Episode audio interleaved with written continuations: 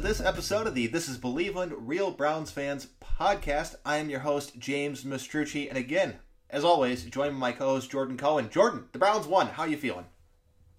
I am feeling like I'm really enjoying the beer I'm having right now, uh, which I needed to have a good conversation about this game.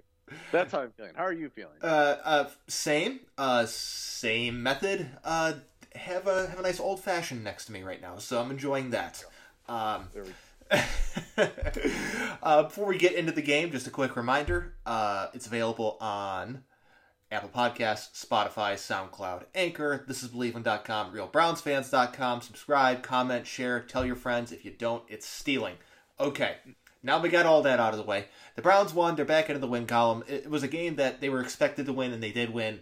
And that's that's a, a really good takeaway there. Um, nice nice big play from Demetric Felton, which, oh, by the way, you called that was going to happen, so kudos to you.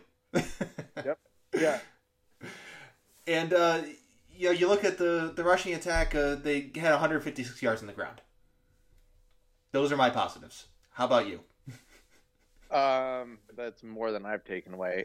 So, like, here's the thing. Like, we were pre-potting this. Like, we predicted a lot of that game. The mm-hmm. part we didn't predict was that the Browns would look like crap. And yeah. that, to me, is why I'm a little irritated. Like, I get your point about the one hundred fifty-six rushing yards. Understood. Uh, there's no reason we only had one hundred fifty-six rushing yards. So I don't know, like, Uh, this is not, because I, I said this last week. I actually thought Savanti coaching did a great job last week. Mm-hmm. This is not, like, I am higher on Savanti than most Brown fans, I think. Um, I don't know what he was doing yesterday. I like, I, I don't know if there was, like, maybe an injury concern with Nick Chubb or or or or what, or they were worried, like, maybe the Texans are, like, really physical up front. They didn't want an injury. I, I don't know. Uh, I guess Baker was, as you predicted, had a high completion percentage, so maybe that's what it was. But here's the problem. Like, we could have had that game wrapped in the first half if Stefanski ran the ball just, like, a little bit more. Um, I guess my biggest positive is, yes, we won. Um, Nick Chubb on eleven carries still is the best running back in the N F L. Mm-hmm. Uh, Demetric Felton is, like, definitely – they're bringing him along slowly. But I am really delighted with what I've seen. I thought Harrison Bryant showed progress. And listen, I don't think he's going to be healthy that much, but, like, Grant Delpit looked really good, at least on pass rush plays. Yeah, I'm with you there. I'm... That was not, like, what he was most known for in college, uh, but he did look good. Yeah, I'm with you on Grant Delpit because, and... again, something that we've mentioned for over a year now, whatever you get out of him is a bonus. Uh, it was a bonus. Uh, he made some, some really key plays at some key times, and uh, he actually did something when I expected nothing. Um, even when right. I saw and that he, he was... actually did have a few good coverage plays. Like, to his credit, mm-hmm. it wasn't just the pass rush. Like, Grant Delpit actually may have been the best defensive player for us yesterday. Which, I mean, not to take anything away from him, but, like, that's not a huge compliment. Yeah. Right? It's like, it's like which tortoise was the slowest in the all tortoise race, right? Like, I mean, but but I do think he was probably the best defense player on the field for that for us yesterday. Yeah, and, and you just mentioned it. Nick Chubb had uh, ninety-five yards and eleven carries. Uh, I, I guess this is the the point that we're going to. I don't want to say get into the less than thrilled section, but uh, that's let's just say the things that we were not necessarily all thrilled about in that game. Nick Chubb only had eleven carries. Okay. Um, He was out-carried by Kareem Hunt, who had thirteen, which I do not understand. Um, he should have had the ball more, especially considering that they were without Jarvis Landry since the second play of the game. I was really confused by that strategy. How about you? Yeah, I mean, so I, Zach Jackson was talking about this on their podcast today, and, and I think he made a fair point, which is, like, the Browns have identified games where they're confident they're going to win. As long as it seems like things are going according to plan, there will be some games where Nick Chubb just doesn't get many carries. Which, like, you know what? If you were only going to give him eleven carries, fine. Kareem Hunt was dominating them. Mm-hmm. Like, Kareem Hunt give him the ball twenty times. Give it to Felton. Bring it to Ernest Johnson. I don't care. But, like, the Texans couldn't stop shit on the ground. You and I could have been the running backs, and there was a decent shot we'd have gained yards. Baker looked like Lamar Jackson out there. Like, I, I, there was no reason we ran the ball. Like, I'm sorry, like, what? How many times did you run it? Probably like twenty-six, twenty-seven? Uh, but with Chubb and Hunt, it was twenty-four. Andy Yanovich had two. Uh, Baker Mayfield had eight carries for ten yards, but I, I have a feeling a lot of those were uh, scrambles, not designed runs. Yeah, so. scrambles, yeah. Yeah, so give or take like thirty, maybe. That's like the give or take like twenty-six plan. Minus the Mayfield carries. Okay, so that should have been forty. Yeah. Like, I'm sorry. Like, I don't care if you have to put Darius Johnson out there. They weren't stopping anything. Mm-hmm. They weren't stopping anything. I, I that to me, and like I know, like I get it, right? Like, I. It, the passing game was working well. Understood. It was. I thought Baker Mayfield, outside of the one over, like the key overthrow, I and we'll get into that later. I actually thought he played a really, really good game. I just like. I mean, I don't understand why the game plan was what it was. Like, I don't think the Texans have a good secondary. I think their defensive line is substantially worse, right? Yeah. I don't think the Texans have a great secondary by any means. I think their linebackers are substantially worse. So I don't understand, like, I don't understand what was going on. And, like, I don't think had Tyrod stayed healthy, we would necessarily lose the game. I don't buy that. I think the Browns, like, clearly were, like, not showing everything they had in their tank. However, that game was made a whole lot easier by Davis Mills. Like, I don't know what, like, that dude doesn't know the playbook. Uh, no, he doesn't. And let's be honest here. Um, they were not going to stop Tyrod Taylor uh, yesterday. Um, I don't know what was going on, but Tyrod Taylor I mean, was doing his best Patrick Mahomes impression against his defense, and uh, it was concerning. Because we know what Tyrod Taylor is. No, I, we, we both know what was going on. Yeah. Right? Like, let's be honest. We both know what was going on. Joe Woods is running a really complex scheme. There's no Anthony Walker, so your guy who's supposed to be calling plays and telling people where to be isn't there. I know they had Malcolm Smith, I think, had the green dot yesterday. And, like, Malcolm Smith played a pretty good game. But, like, you are incorporating just a substantially large number of defensive players. And you and I have talked about this a lot, which is anytime you are incorporating a lot of guys in any N F L side, offense mm-hmm. or defense, it is going. There's going to be variation because most teams don't have change like that. Which no, means not at a all. Team like the Texans, like I know it's a new quarterback, but that offense is actually a very similar group to that was there last year. Um, and I, I, I like I, that's what was going on. Tyrod Taylor, like let me. Let's be honest. He was not playing a great game. He was playing a Tyrod Taylor game. Yeah. Um, and we just didn't know what to do. I mean, know what this reminded me of? Uh, Tyrod Taylor and uh, his performance. Remember probably, geez, this must have been six, seven years ago by now at least. But do you remember that Thursday night game that Cleveland played against the Bills and Tyrod Taylor was the Bills quarterback and we had Brian Hoyer and they both uh, exited the game due to injuries and the Browns ended up winning after Tyrod Taylor exited the game? That's exactly what this game reminded me of. Yep. No, uh, listen, I, I said it when we signed him. I think that was, like, right when we started podcasting together, like, doing, mm-hmm. like, occasional podcasts. And, like, I remember saying then, like, I like Tyrod Taylor. I still like Tyrod Taylor. I I, I said this last week. I don't think Tyrod Taylor's a top fifteen quarterback in the N F L. But what I like about Tyrod Taylor is even if he's a top, not even a top twenty, like, maybe he's in, like, the early twenties, he won't lose you a game. No. That's what he was doing yesterday. He wasn't losing them a game. Our defense just looks so out of shape that, like, I – listen, had we played like that against the Chiefs a week ago, we would have lost by forty points. I was going to say fifty, but forty. Okay, yeah. Right? Like, I, I just – and so I'm trying to, like I, – I'm clearly a little irritated by this game. But, like, I, I, I'm trying to keep, like, an open mind here, right? We probably were not as good as we played against the Chiefs. We're probably not as bad as we played against the Texans. No, uh, yeah, I'm with you there. But but I don't know what that that's a really big middle ground. We looked like a four and twelve team against the Texans. Like don't forget, don't let their like beat down of Jacksonville fool you. This Texans team sucks. Like they they do some things well, but like they're they're mm. fast. They're they're not a good team. Yeah, the the one and, thing that I think is going to continue to be an issue for this defense uh, is playing against quarterbacks who can move. Okay, and yeah. uh, bad news, uh, we play Lamar Jackson twice a year.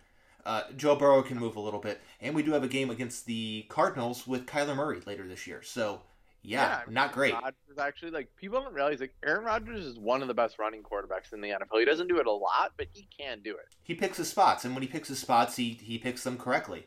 Oh, and also another quarterback we could possibly face, and probably are, Justin Fields this weekend. Could be an issue. Yeah, yeah. Although, I, I you know, I'm not going to get into it. I. My concern with what's about to happen this weekend is Justin Fields can't deal with pressure. You're going to have Clowney get a sack or two, Myles get a sack or two, and everybody's going to be talking about how awesome our defensive line is. Yeah. Um. And uh, spoiler alert, they're awful. They're, yeah, that's a good transition because their their defensive line, or the Browns' defensive line on Sunday, um, where the hell were they? Uh, the only time I heard the names Jadeveon Clowney and Myles Garrett mentioned is when the broadcast said, where is Myles Garrett and Jadeveon Clowney? Because they haven't done anything. So I, you remember last year, like we had that whole pod about Myles Garrett wasn't the same guy, and then mm-hmm. there was the guys on Twitter that were just like laughing at us about it. Mm-hmm. Here's the thing: uh, Myles Garrett is not the same player he was pre-COVID, and this isn't. I'm not saying like the Browns should have predicted that. Like, listen, COVID's a weird disease. We don't really know a lot about it. Mm-hmm. This was always a possible outcome. But yeah. he is not the same player. You are substantially overpaying Myles Garrett right now. Substantially overpaying Myles Garrett. Yeah, I'm and, with you there. I'm with you there. I, I wasn't with you there before, but after what I saw uh, yesterday, I'm with you. James, he hasn't been the same player since week six last year. You're right. He hasn't. Um, he looks like someone who's got sixty percent of the stamina he had before pre-COVID. Yeah. And, like, listen, I also think we miss Sheldon Richardson and Olivier Vernon. A ton. I think they actually covered a lot. Like, Myles, when those two were there, did not need to play run defense. Now like, he has to. The line. Now he has to. And I'm just going to be honest, I think that's part of the problem right now. It one hundred percent is, because you look at some of these guys on the uh, on the defensive line. Uh, everybody, everybody, one more time, everybody knows how I feel about Jadeveon Clowney. I feel he's a very overrated pass rusher and a very overrated run defender. I feel most of his uh, reputation as a good run defender came from that one play in college. Okay, uh, he does do some things well, but it's very few and far between. And so far this year with the Browns, it's very few. Okay. Uh, but when you have other guys like Tack McKinley playing a decent amount of snaps, and Malik Jackson and uh, Malik McDowell, uh, those aren't guys that are traditional like run stoppers. So you're having issues. You ready where... for my hot take of the week? I- I'm ready because I'm going to follow up with one of my own when you're done. Uh, I don't. Clowney's looked bad in both games. Uh, I think Tack's looked bad, but like I would be fine seeing more Tack snaps instead of Clowney just to see what it is. Uh, the other thing I would be fine with is move Malik Jackson to defensive end because Andrew Billings at least looks serviceable at defensive tackle. Mm-hmm. You're right, uh, and, uh, and we're I, not we're not big Billings guys either, so that says a lot. Yeah, or or or Jordan Elliott, right? Like any of these guys, like I, it, Jadeveon Clowney got has gotten torched two weeks in a row, and Tack McKinley has not played well either. But like, I. The idea of Jadeveon Clowney, if Myles Garrett does Myles Garrett things, is great. Like, you and I never disputed that. Mm-hmm. But, but he's that's not. Dependent. Like, here's the thing about Olivier Vernon. Olivier Vernon was great with or without Myles Garrett. And he mm-hmm. was great. Let's be clear. At Brown sounds like, oh, Olivier Vernon was he was solid. No, no, no. He was better than solid. You just didn't notice it because Myles was playing out of his mind. Mm-hmm. Um. Olivier Vernon was a great lineman for us. Yeah, I think Sheldon Richardson was solid. Yeah. And we no longer have a great defensive lineman nor a solid defensive tackle.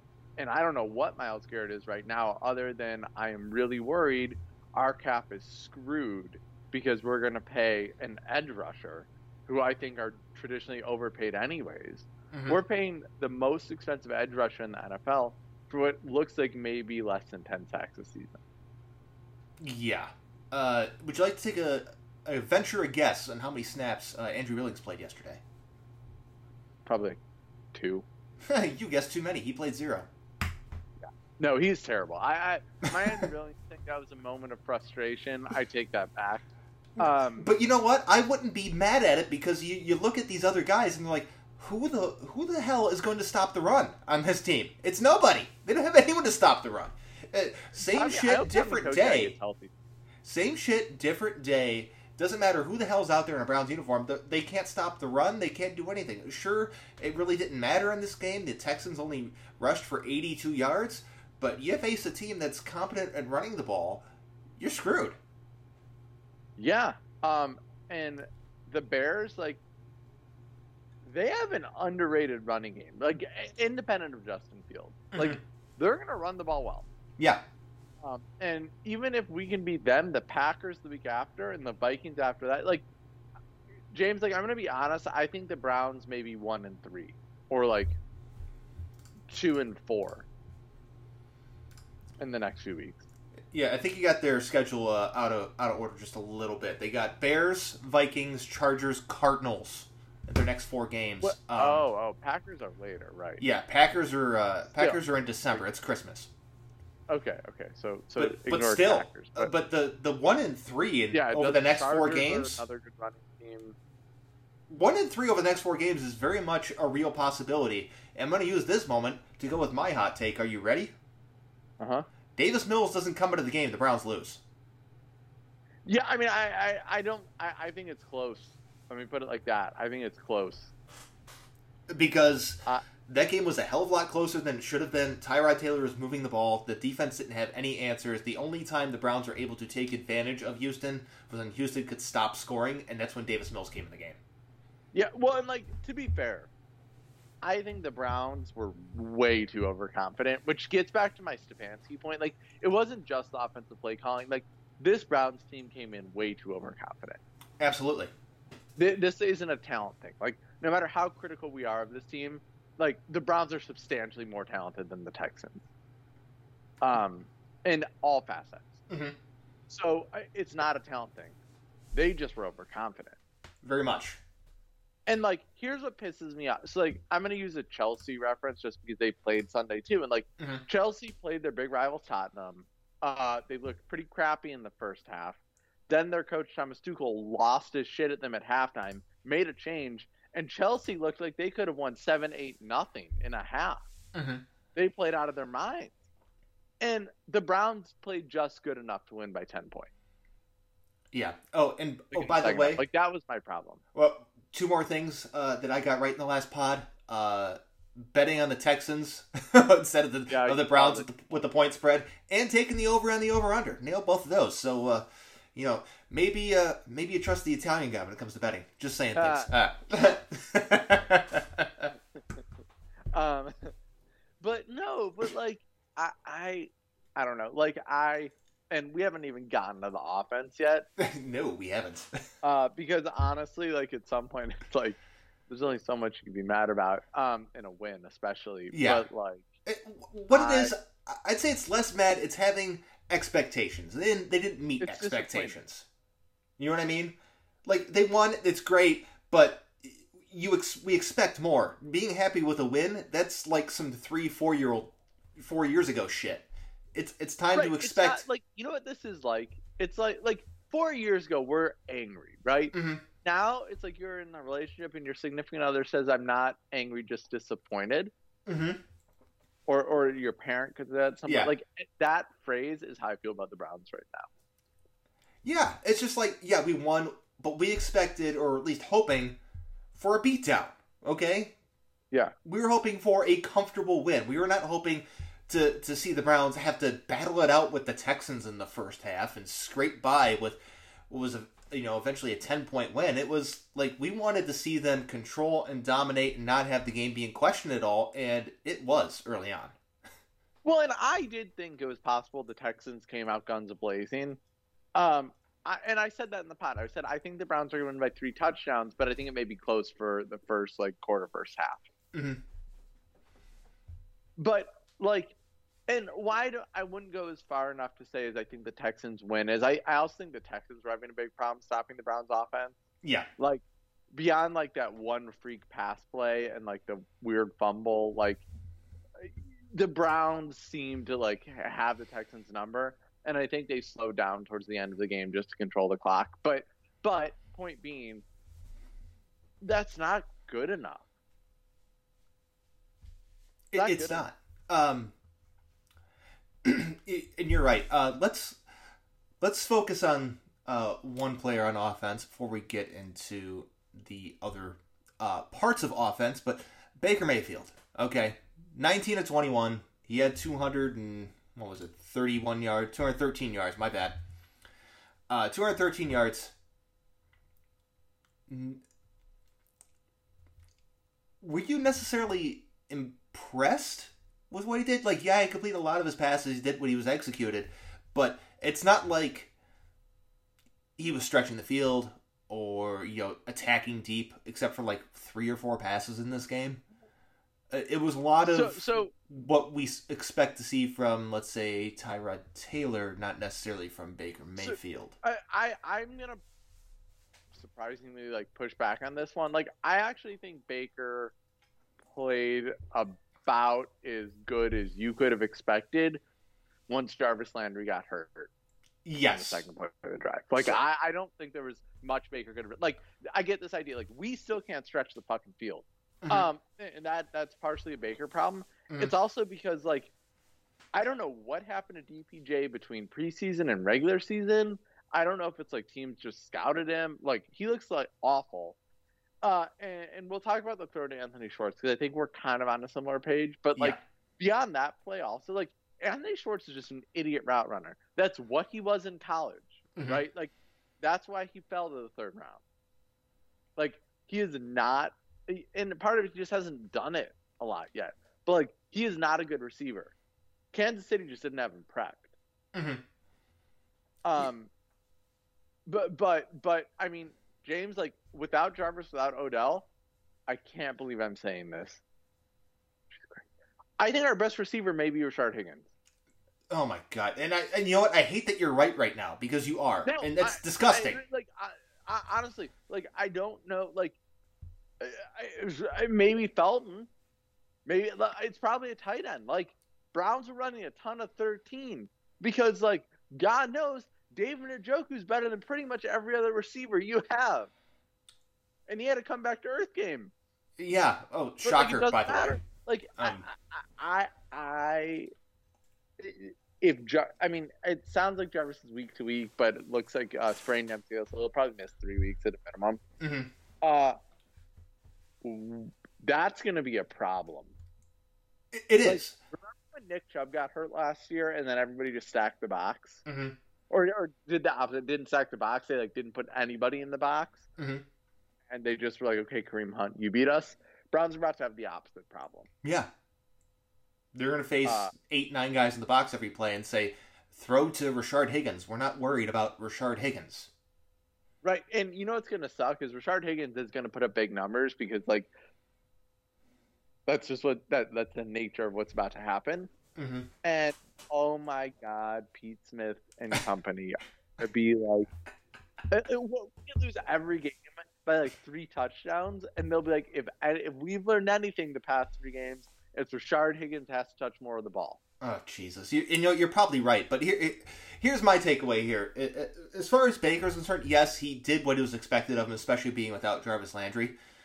But what we learned, what we got a first look at, is life without Jarvis Landry and Odell Beckham Junior in lineup, and it is scary, and it is scary bad, okay? Yeah, uh, like, I really don't think Baker... I, I So you and I agree, and let, let's just, like, throw it out and we can come back to it. Like, on the...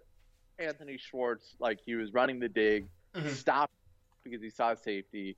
Baker definitely overthrew that. Baker should not have thrown to him. I, mm-hmm. even like listen, I think Stefanski's honest. I think that was Schwartz's fault overall. I also think Schwartz didn't read the play correctly because he's Anthony Schwartz, and that's what Anthony Schwartz does. And I think Baker should have seen Anthony Schwartz stop because mm-hmm. he stopped after the throw. Yeah, I uh, mean, it, it a little bit like it, all of which is bad. Beyond that play, I will say I think Baker did about as good as he could have. Yes, um, and I, I, you know what? I'm not complaining about like what he did because with the cast of characters he had, I don't know what else you, you're going to expect. I mean, this is one of those games from probably about ten, eleven years ago where they were throwing out like Brian Robisky and Muhammad Massaquai, and you're just like, well, good luck, bud. Uh, I, I hope someone makes a play because it's not going to be uh, anyone you think it is going to be. It's going to be some random dude. Okay, that's what I got the vibes of yesterday in the passing game because it was. So, so I was thinking about a, that. That was about uh, thirteen years ago now when you had Robisky and Massaquai. Yeah. Your top two thousand nine ish, somewhere yeah. around that. ten, twenty, eleven, something like that. Uh, D P J, Rashard Higgins, Robisky, Massaquai. That's what it is. That's exactly what, what it is. And I, I, I don't, I don't think people really realize that, but that's what that is. we we saw it. The the passing game was it was fine. Obviously, Baker much better than uh, any of those quarterbacks we had then, which is why we got the nineteen of twenty-one overall stat line. But uh, the big question about Baker Mayfield this entire and this is a whole different conversation. We could talk about this and probably forever, but. Just real quick, wanted to mention, uh, not necessarily the fairest circumstances because they prepared for a game with Landry and he played all the two plays, but part of what you're expecting from a quarterback you're supposed to be paying thirty-five, forty million dollars is to elevate all of those guys around him, uh, especially those at the receiver position, and and, and be able to win and throw for a ton of yards. And we... we a lot. If they pay Baker, O B J, Landry, probably gone, which means we're going to get this kind of cast of characters at the receivers. That could be a problem. Yeah, well, um, like, just to be honest, like, there's a solution to that, which was not giving Myles Garrett, who's an edge rusher. There's that. Uh, playing like he was start of last season, I would be saying the same thing. Mm. You don't, I'm sorry, edge rushers are so overpaid. Especially somebody like Myles Garrett that is like a pass rush specialist. Mm-hmm. And I know by the way, he like last year was probably the best or started last year, best pass rush specialist in the N F L by a decent margin. Um but but you know I, I'm sorry, like I uh, Myles Garrett is really impactful, like at his best is really impactful ten to fifteen snaps a game. Mm-hmm. I like. I am sorry. I, I, I don't understand why you pay that much. Anyways, back to Baker. I, I think yesterday was hard. Like, what people don't realize, like right now, and this was the point you and I had been making about Hodge, right? Beyond mm-hmm. just like, I feel like still the Browns should have kept Hodge because of this. Um, because like right now, the Browns have nobody that can stretch the field. I like you. Hot take: if O B J doesn't play against the Bears, our ex receiver is probably David Njoku, and that's gross. But but who are you going to have that's going to stretch the field better than him? Because you're not. There's nobody else on this roster that can do it. I don't have an answer for you because that's that's the sad state of affairs right now. Uh, from what looked like to be a very deep receiving group that has now been decimated, and uh, I'm not necessarily all that thrilled with the prospect of having, you know, starting wide receiver Rashard Higgins uh, opposite Donovan Peoples-Jones. Well, I don't know what happened to Donovan Peoples-Jones, and I, I think the Browns are in the same spot. Like, I, I, I have a theory. Are you ready? Yeah. Yeah. Uh, one, we all fell victim to preseason. Two, uh... the book on Peoples-Jones coming out of college was he can't gain separation. So uh, he can't gain separation. So there's no reason for Baker to throw his way. It wasn't just, like, to me, like, he was running the wrong routes yesterday. Like, that to me was what, what and, like, that fumble, I don't care what anybody said, that was not Baker's fault. Like, that was a good pass. Peoples-Jones fumbled that ball. Mm-hmm. And and you know what, I, I will say credit to, I don't know who forced the fumble off the top of my head, but credit to that guy because he made one hell of a play. He did. one hundred percent he did. But I, Peoples-Jones was running the wrong – like, this was part of the why I thought yesterday's game from Baker was impressive and why I think Stefanski – I like, Stefanski should not have been throwing that much because you had Schwartz just stopping in the middle of nowhere, mm-hmm. like just stop running routes. It wasn't just the dig route. Like, every single Baker never threw to him again. Yeah, because Schwartz, like, wasn't running complete routes. Um, and D B J was running complete routes. He was just running the wrong ones. Like, there was a point where he and Higgins, like, ran into each other. Yeah, that wasn't pretty. Um, and it was, that Higgins ran the right route on that play. It, it, it was D B J. Like, what I will say about Higgins, like, the dude doesn't run wrong routes. Like, he does, like he may not run a perfect route. He may not run it really fast. But, like, he doesn't run the wrong routes. Um... Which, like, listen, he's an N F L receiver. We all should expect that. But mm-hmm. um, still, like, I, I, I don't know what. Whatever's going on with Odell, it's not good. Um, no, it's not. It it really isn't. So, I, and for for what it's worth, in case anyone was wondering, the Browns were going to try and rush him back because of the injury to Landry. It doesn't sound like that's going to happen. So. It very well could be without Landry and Beckham for an entire game, uh, even though they basically were uh, yesterday. Uh, but again, next week against the Bears, and um, the defense is going to have, be, have the book on us. It's going to be if they have to go in with no Landry, no Beckham from the start. I, I would expect a better game plan from Stefanski's point of view. One, but at the same time, uh, I will say that. This passing game uh, gonna look rather pedestrian again. Well, again, to me, it's not the passing. I, I I think Baker with a similar game plan will be able to put similar numbers up. Uh, the problem is against this Bears defense when they know what to expect and they just stack the box. Like, which, by the way, I don't know what the Texans were doing, but they were not stacking the box. Like, as we were torching them in the run game. That doesn't make any sense to me. Anyways, the Bears are going to stack the box. We will not run well against them next week. Because the Bears are going to say, you know what? No matter how good Baker's arm is, they don't have a receiver that gets separation beyond ten yards. They don't. I mean, you, um, I don't really remember a whole bunch of his throws going very far. So uh, I'm not sure what his average depth of target was yesterday, but I can't imagine it was very far. Uh, Again, I think that's a receiver problem. Th- that is a receiver problem. One, Baker, like what I will say about Baker is like to a ball. Dude has like balls of like he throws long dumb passes all the time. Mm. I I really think like there is no trust between like I think there's something that was going on in the as early as the preseason that we didn't know about because it looks like this a bit against the Chiefs. Like less so with Schwartz, but like. D B J, like, there was a little bit of a lack of trust in some of the tight ends, too. Like, Baker wasn't throwing their way.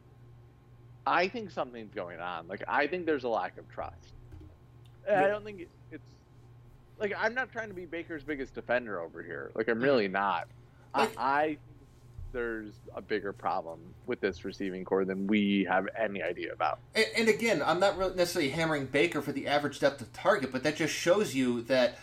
Uh, no one is getting open downfield, so it's check down time. That's all I'm really right. getting to. So, I mean, you know, and, cu- yeah. you know, kudos to him completing as many passes as he, as he did. I thought he was going to complete a very high percentage, not this much, but... Uh, and not without Landry. And not without Landry. So, he he played well in that perspective, okay? Yeah. But looking at, I guess, the, the two things that I looked at last week, uh, yards, air yards and yards after catch, it was a ton of yards after catch for the Browns uh, on Sunday. It was not a lot of air yards. And some of that obviously designed, you know, obviously the the touchdown pass to Demetric Felton was thirty-three of his passing yards yesterday, and it was all yards after catch. Um, yeah. Oh, Felton's got to be, by the way, he has to be more involved next week. Uh, especially no Landry, no Beckham. They need more Be- They need more Felton. And I am sorry, because we saw it a lot in the preseason. We saw it a little bit in the second half yesterday. Stefanski's got to run motion on half the plays next week. He's going to have to. Absolutely. Because Felton, they did it a few times in the second half. Felton went in motion, and the uh, oh, and then one Higgins didn't actually work really well. Like, the Texans had no clue what to do, because what I will say about Baker is if Baker gets the read on like what type of zone defense they're playing, he will pick it apart. Mm-hmm. Baker's problem is like he doesn't get that read a lot. Um, but with Felton, like Felton's a threat, uh, and as bad as Schwartz played, they just got to be running end around after end around with Schwartz next week. Yeah, that's that's the way to get him involved, honestly. Um, end around, end around, end around, uh, whatever yeah, trick play you want. Yeah, yeah. I, I, I, I think we will beat the Bears. I am modestly concerned about our schedule after the Bears. I think a game I was feeling very, very confident in as early as, or as recent as twenty-four hours ago, or a little bit more than that, uh, you know, a day ago, yesterday, I was feeling very confident in the game against the Bears.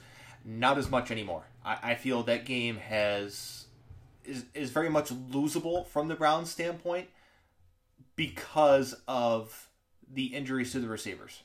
You can only yeah. take on so many injuries at one position and still end up surviving and winning games. Yep, no, I know. I well, and it would be one thing if D P J like, like listen, I'm not saying Hodge was great at separation because he wasn't. Like I, but I, I mean, I D P J, like he wasn't even getting open in short yard. He wasn't right. Like, like at some point, your best slant option is going to be Schwartz, who like will just stop. And Felton and Kareem Hunt. Like, let's be honest, there's a reality where like two of the Browns receivers next week are gonna be have to be uh, Hunt and Felton. I mean, honestly, I expect a, a repeat performance from the, the two tight ends, Hooper and yeah. uh, Harrison Bryant. Uh, I expect yeah. something like that. Which, uh, by the way, we didn't even mention, but uh, great game from those two. Uh, the best two tight ends on the roster, you know, making uh, very good games. Um, so Harrison Bryant, man, Har- I know like people were shitting all over him last week. I think I even said last uh, week ago, like I didn't think Bryant looked great. Harrison Bryant like has this just like natural ability to find space, mm. and I real like I think he's raw in a lot of ways. I think Harrison Bryant is going to be a really, really good N F L tight end. I, I do too. You, you, you just, you can, uh, it's something you just can see. You know what I mean? You can yeah, just kind of see, you kind of feel it. Yeah, yeah. I, I like Harrison Bryant a lot. I, I don't. I mean, I, there's a world next week where the Browns tried out a zero receiver set and oh. then pass the ball. Oh, I expect it. I expect them to do something weird. You know, they, uh, they don't have a choice. Like. I mean, they don't have a choice. You know, no Beckham, no Landry. They're going to have to get creative and, and creative. What I did like to see, by the way, Kareem Hunt like went at Baker after Baker made that tackle where Baker got hurt. Like, mm-hmm. and they said afterwards, like Kareem Hunt was telling Baker, like, "Don't do that, you dumbass." Like, Kareem Hunt was like, "I could have made that tackle. Let me make the tackle." And I was glad to see that. Like, I get, I don't fault Baker. Like, I. Baker was making the team play, and like credit to him. What Baker also needs to realize is that type of play, if he got hurt, like hurt more hurt than he got, we lose. Well, I don't know. Case Keenum's a decent backup, but like long term, it's a bad. It's bad. Yeah, long term, long term, it is bad. Uh, I guess let's let's talk about Baker for a, a moment then, in regards to that tackle and his injury. Uh, his arm looked dead for the entire game. Uh, after that, yeah, which is the other reason why I would say I like I, I Baker impressed me a little bit yesterday. Like I hey, think in a lot of ways, not every way, but in a lot of ways. Th- there's one thing I've never questioned with Baker Mayfield. He's a tough motherfucker. Okay. Oh, he's a tough motherfucker. That dude wants to win. That dude wants to play. So I've never questioned that. I've, the only thing I've ever questioned is his ability. Okay, and I think that's a fair question. But as far as yeah. toughness goes, he's tough as shit. Okay. There's yeah. no way in the hell that I would have been able to be like, just pop my shoulder back in, I'll be able to go. Uh, because that's essentially what happened. And, you know, his arm was just kind of dangling there. Like, it was it was functional, but you could just tell it wasn't, where, wasn't right when yeah. you just see it. I, I, I also think, like, to give him credit, and maybe Stefanski deserves a little bit of credit here too. Probably does. Um, Baker was able to adjust, I thought, really well. Um, I actually thought that play where he got hurt was his worst play of the game by a significant margin. Um, and this wasn't even like a Baker. There's certain things you can't do without Baker, or there's certain things you can't do with Baker. Like, it was like, I g- kudos to him. I get, like, all this stuff about, oh, he's a leader. I believe, I believe Baker Mayfield's a leader. Now, where I may question is how much, like, does Baker's leadership matter? Mm-hmm. But but I do think he's a leader. Yeah, I'm with you there. I, I don't think he's Jarvis Landry, but I think he's a leader. And I but I, I just my point is, like, I don't know how much that matters independent of everything else. Like, Jarvis Landry's also just an amazing player. Mm-hmm. Right. Um but but but right. I, that play, like, I get it, right? Schwartz screwed up. That was the Schwartz interception, right? Or was that the Peoples-Jones fumble? The oh, it was the Schwartz interception that he tried, that right. he made the tackle on and decided that he wanted to be Ray Lewis all of a sudden. Right, right. I, I so for me, like, that play, Schwartz did a shit job. Mm-hmm. I Stefanski lost his shit in him for good reason. Baker should not have thrown that ball. I'm with you there. And, like, I, listen, what do I know? The, the heat of the moment, I like. You know what? Maybe every quarterback. I don't know. All I know is Baker deserves at least some degree of blame. He does. It, you know, it, um, on one hand, we're impressed with what he did overall. On the other hand, it's like, yeah. Uh, that throw was a mistake, and his decision to try and tackle the guy, also a mistake. Yeah. Yeah. I, I just, I... There are things about that game where I am just like... I, I can't remember the last time I've been this, like, just de, like... I mean, I can. It was the uh, Freddie Kitchens year when we beat the Jets. Uh, that's the last time I felt this down after a win. Like, I, I, I don't think the Browns were as bad as they played. No, they're they're not. I, they're not. They're I, a much better team than what they what they showed on yeah, Sunday. Yeah, even, like, without the receivers, I think they're a better team.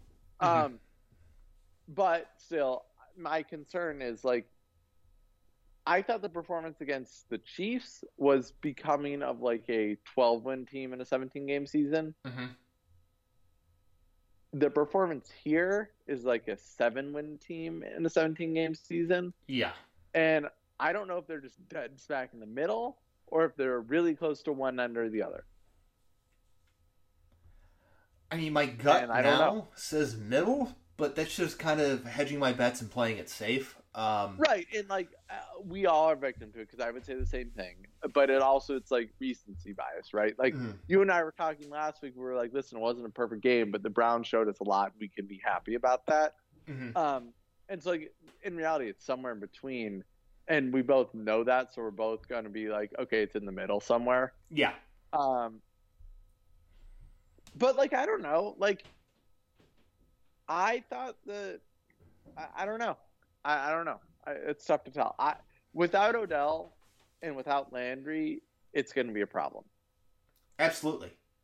But Stefanski won Coach of the Year last year for a reason. Mm-hmm. So if there's one coach I trust, he's one of them. He would be in my top three. Uh, yeah. So he's just got to do it. Yeah, and I, I think he can. Uh, I, what I think uh, the first two weeks really come down to is uh, – it's a favorite word of this podcast, and the, the word is variance. variance. It's just a lot of variance between week one and week two. I feel like we could have a real Browns fans, this is Believeland bingo game. And, like, variance would definitely be a big one. Variance would just be the free space, okay? Yeah, exactly.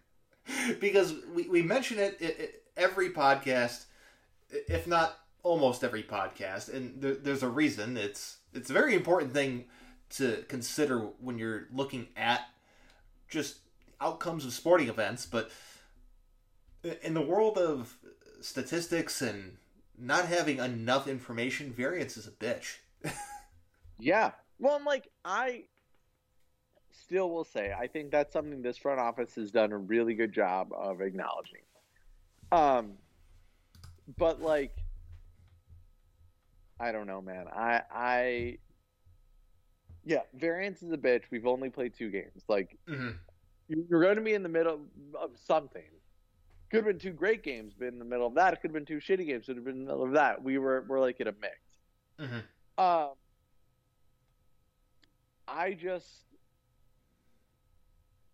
there are, there are things I have, issues I have with what this variance looks like. Um, because it's not variance where it's like I could decipher between the two games a few things that we did well and a few things that we did poorly. Mm-hmm. I have no idea. I oh, well, that's not true. I know the running game is outstanding, and I know the defense is poop.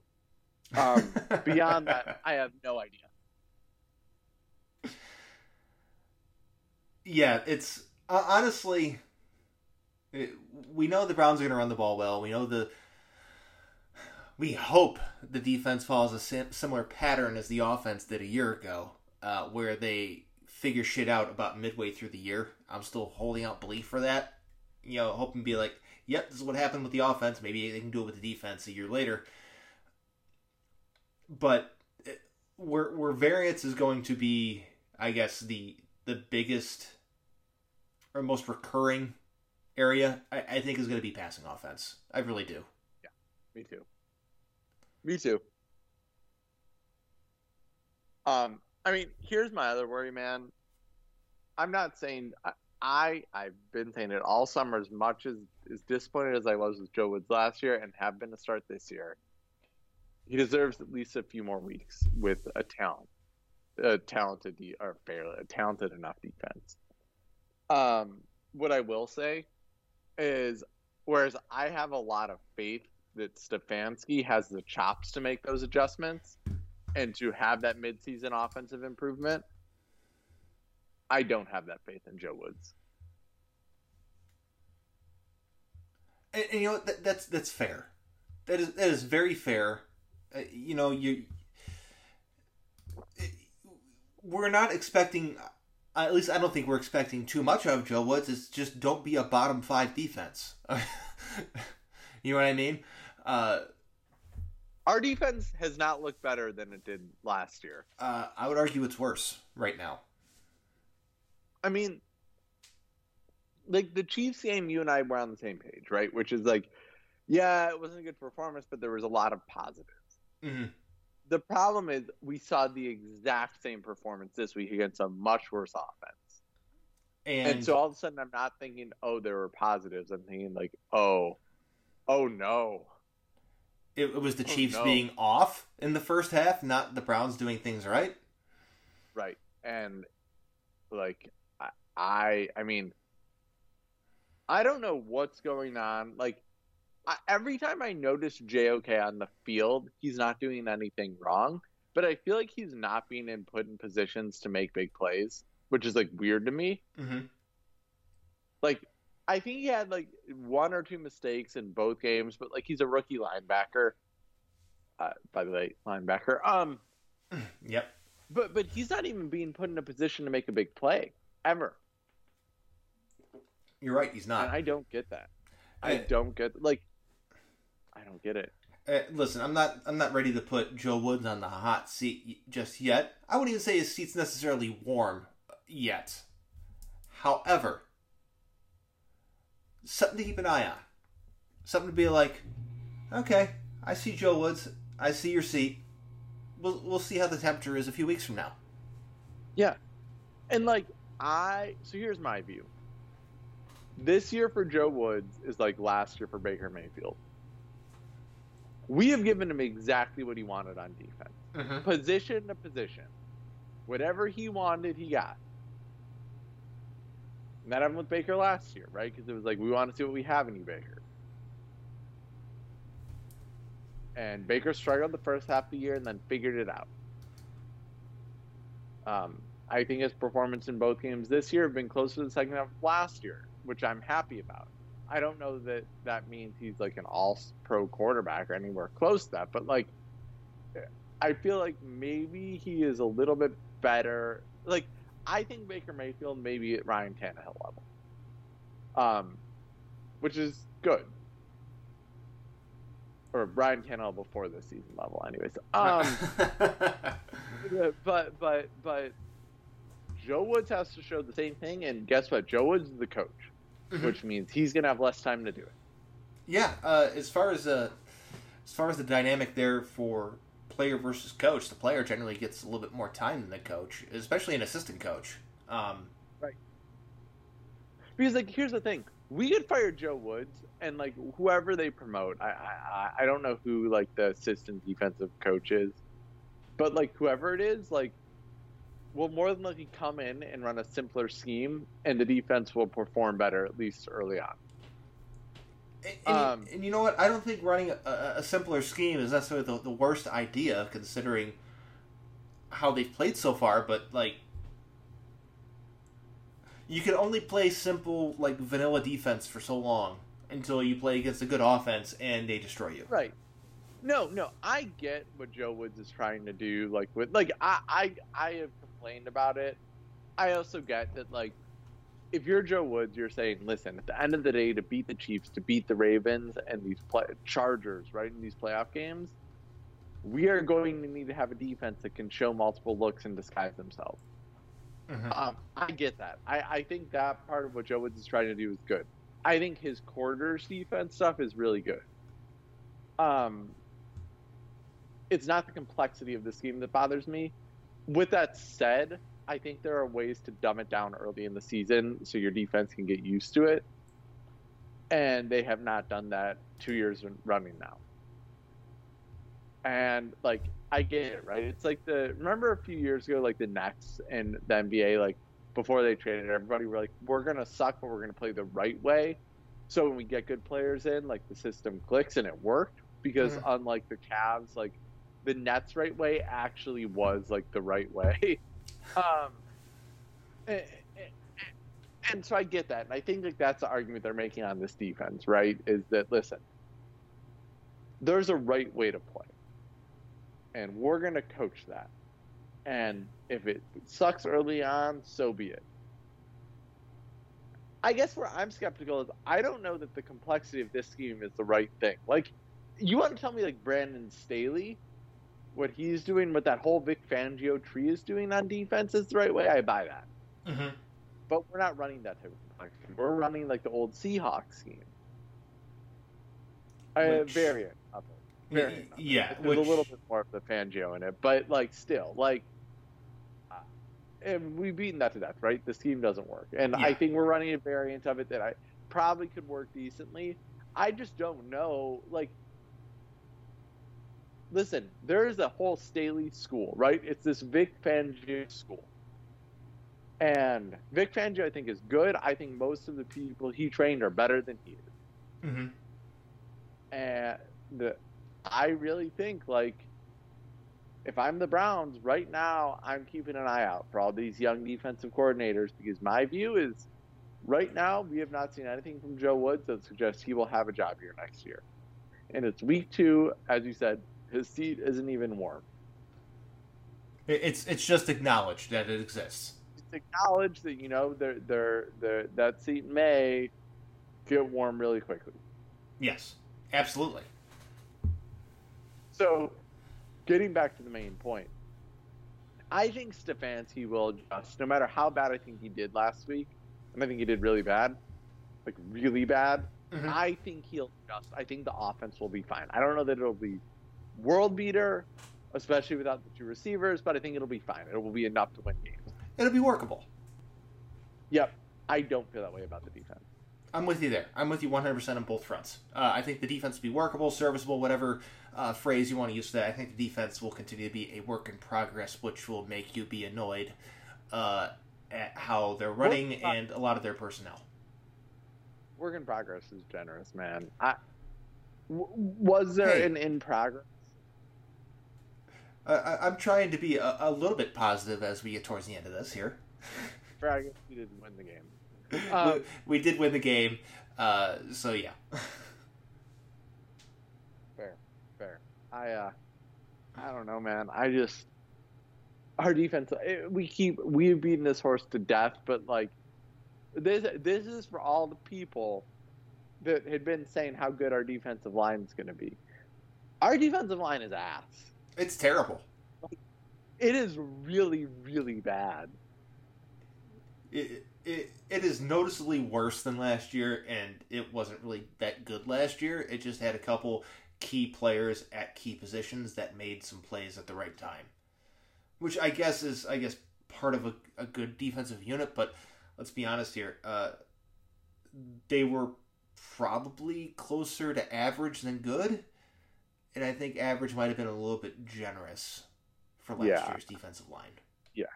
I, I, so what I will say is, unless Myles like comes back, which I guess is obviously possible, and has a lights out defense, like the, like plays lights out the rest of this year, and is like an all pro. Absent that, for the however long I live, I will constantly point out over and over and over again, this is why you don't pay an edge rusher. I mean, that's a good point. I get how good I get how good Khalil Mack has been for Chicago. I get how kind of crappy Oakland used those picks. I one hundred percent think Oakland did the right thing in that trade. Yeah. They didn't take advantage of it. Oh, yeah, they botched it. I think it was the right move. I, if if you told me tomorrow the Browns could get, what was it, two firsts, two seconds, and a third for Myles Garrett, see ya. See him. I don't care. I don't care. It could be tomorrow, and you lose your best player on the defensive line. I mean, what's the what's the real, what's the real drop off in the defensive line from that?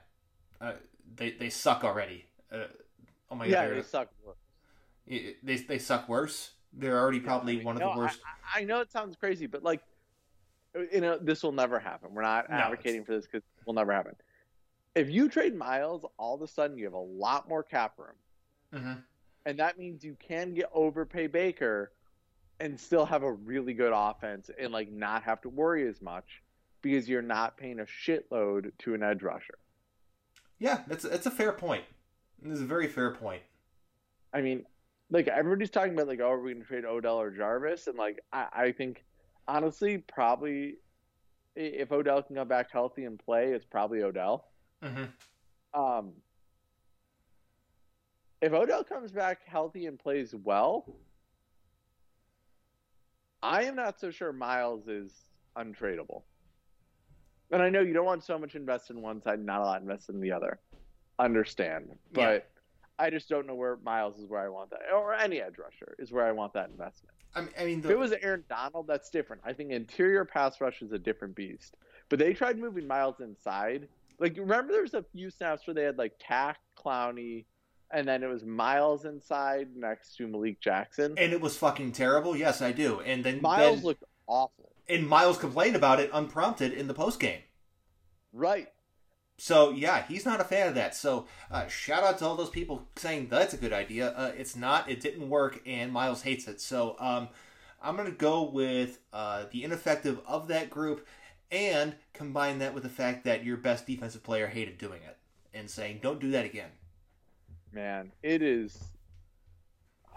I mean, I I know what Myles was, and maybe Myles still is the best defensive player, but like from what we've seen weeks one and two, I can't believe I'm like right now through the first two weeks, Malcolm Smith has been by far the best defensive player on the well, team. I'm with you one hundred percent, but you know what? I'm going to tell you one thing.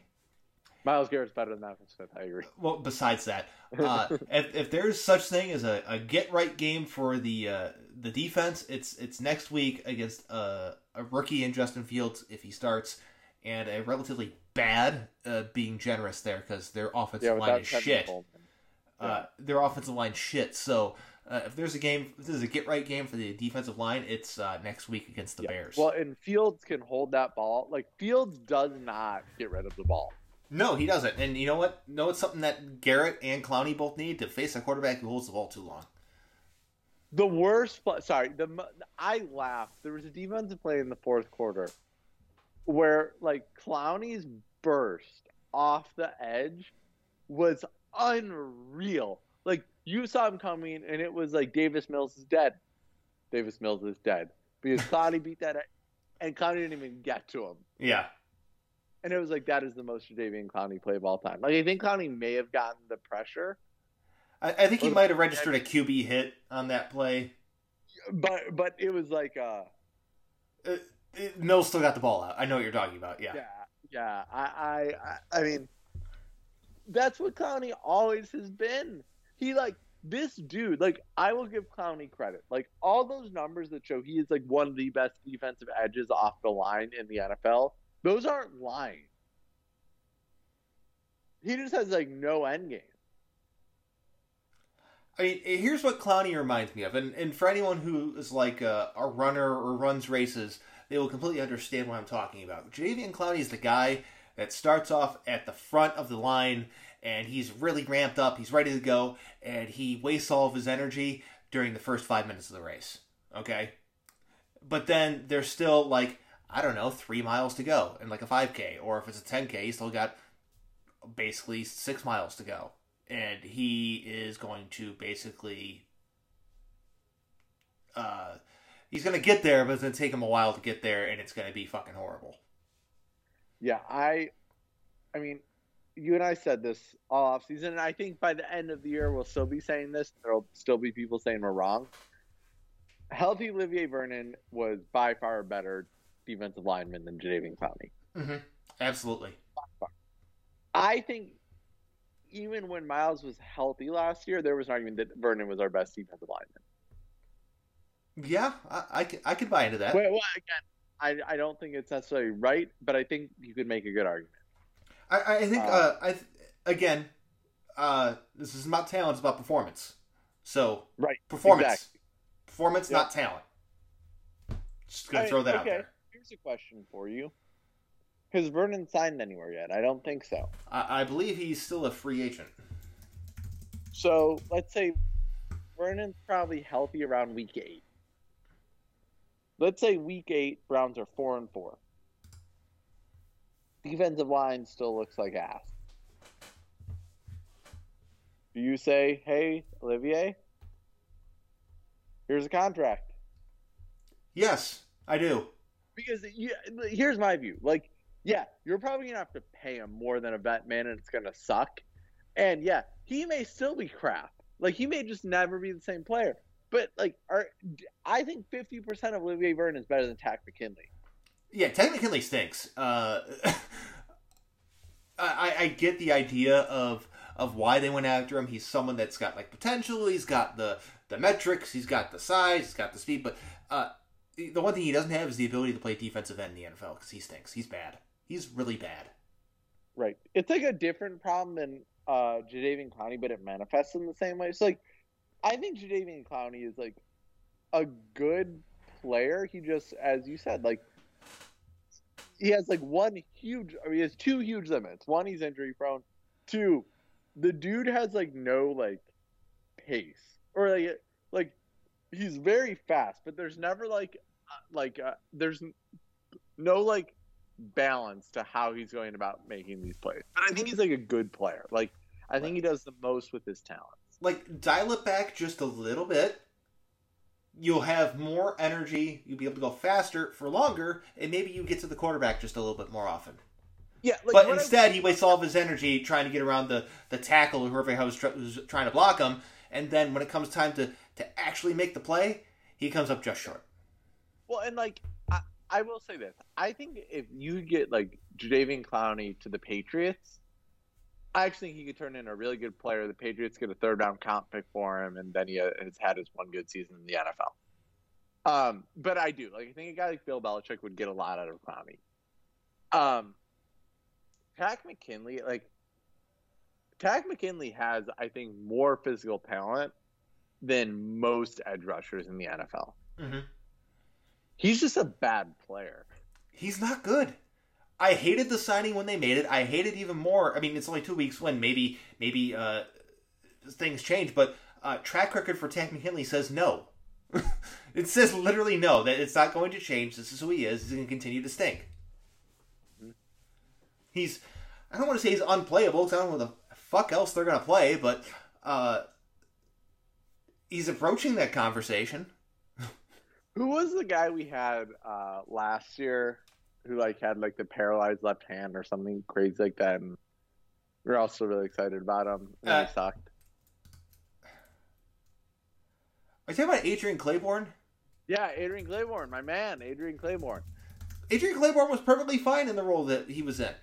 Uh, Adrian and, Claiborne was better in the role he was in than Tack McKinley is in the role he is in. And, you know, speaking of free agents, Adrian Claiborne. Well, to be fair, there's a reason he's a free agent. He's not a good player.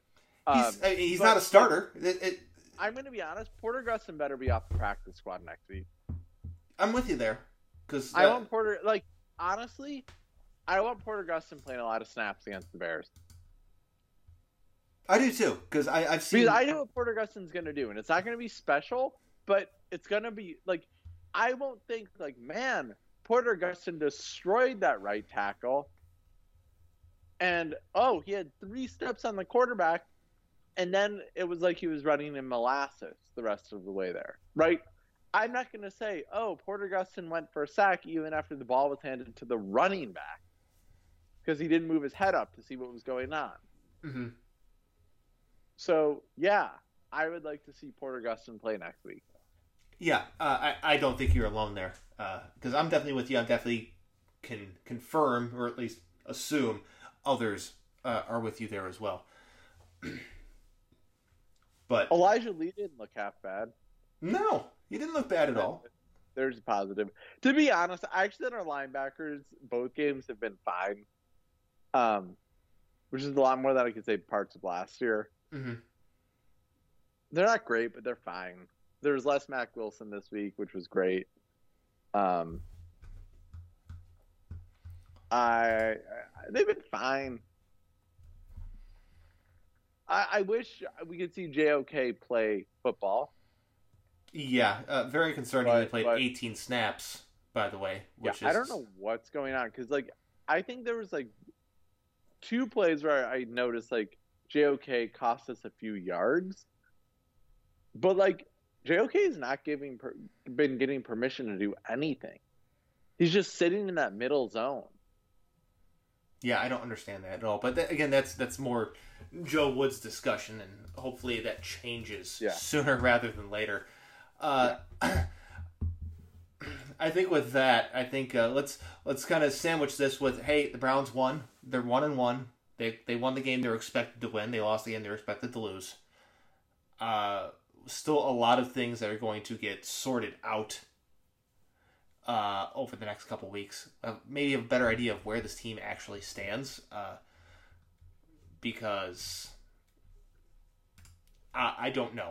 I, I really don't know, and I think that there's going to be uh, some big questions about if their offense can actually keep up with uh, any opponent capable of scoring more than twenty-one points.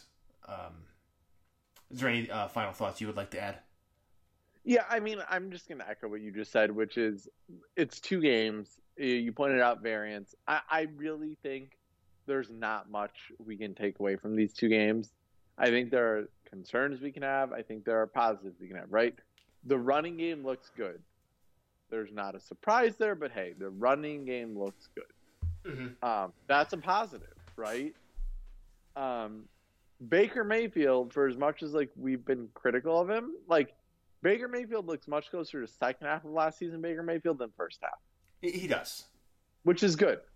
That's good. I mean, and most of my nitpicking about Baker is mostly just because, yeah. like, hey, there's the conversation about him is contract talks. Show me you're right. supposed to be right. worth the amount of money that you're seeking. And right. just if Baker me, Mayfield was talking twenty-five to thirty million, I think both of us would be jumping for fucking joy. Yeah, he's talking fifteen to, you know, twenty million more than that, and that's where I right. have the issue.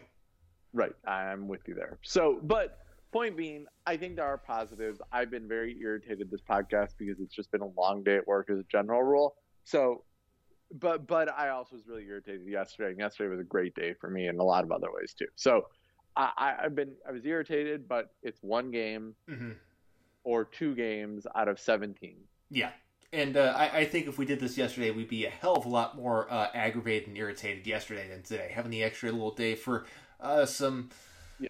uh, as a buffer helps a little bit. So I, I still think the Browns are a playoff team, even given how much the Ravens just beat the Chiefs yesterday. So I don't think the Chiefs are the same team. That's a sidebar conversation. There's something up with this Chiefs team because I don't think this Ravens team is all that great. Yeah, it's something to monitor uh, as things keep going. You know who does? Sorry, I'll, I'll end here. The Chargers look good. Mm-hmm. They look good. Yeah, that's going to be uh, quite the game in a couple weeks. Oh, we're going to get killed. Oh, yeah. Like, I know they lost to the Cowboys yesterday. Uh, the Cowboys also look good, but like I think that was just a bad matchup for the Chargers. Um. I think the Chargers are just a bad matchup for us. Oh, I do too. So, yeah, but so. They look. Yeah, we'll talk then. Yeah, we'll definitely talk then. Uh, we'll have a preview about uh, the Browns taking on the Bears later this week, so stay tuned uh, and check that out later. The best way to make sure you can listen to that is to subscribe, like, comment, share. If you don't, it's stealing. It's available on Apple Podcasts, Spotify, SoundCloud, Anchor. This is believe one dot com, real browns fans dot com. And with that, we say thank you for listening, and uh, hope you listen to our next episode in just a few days.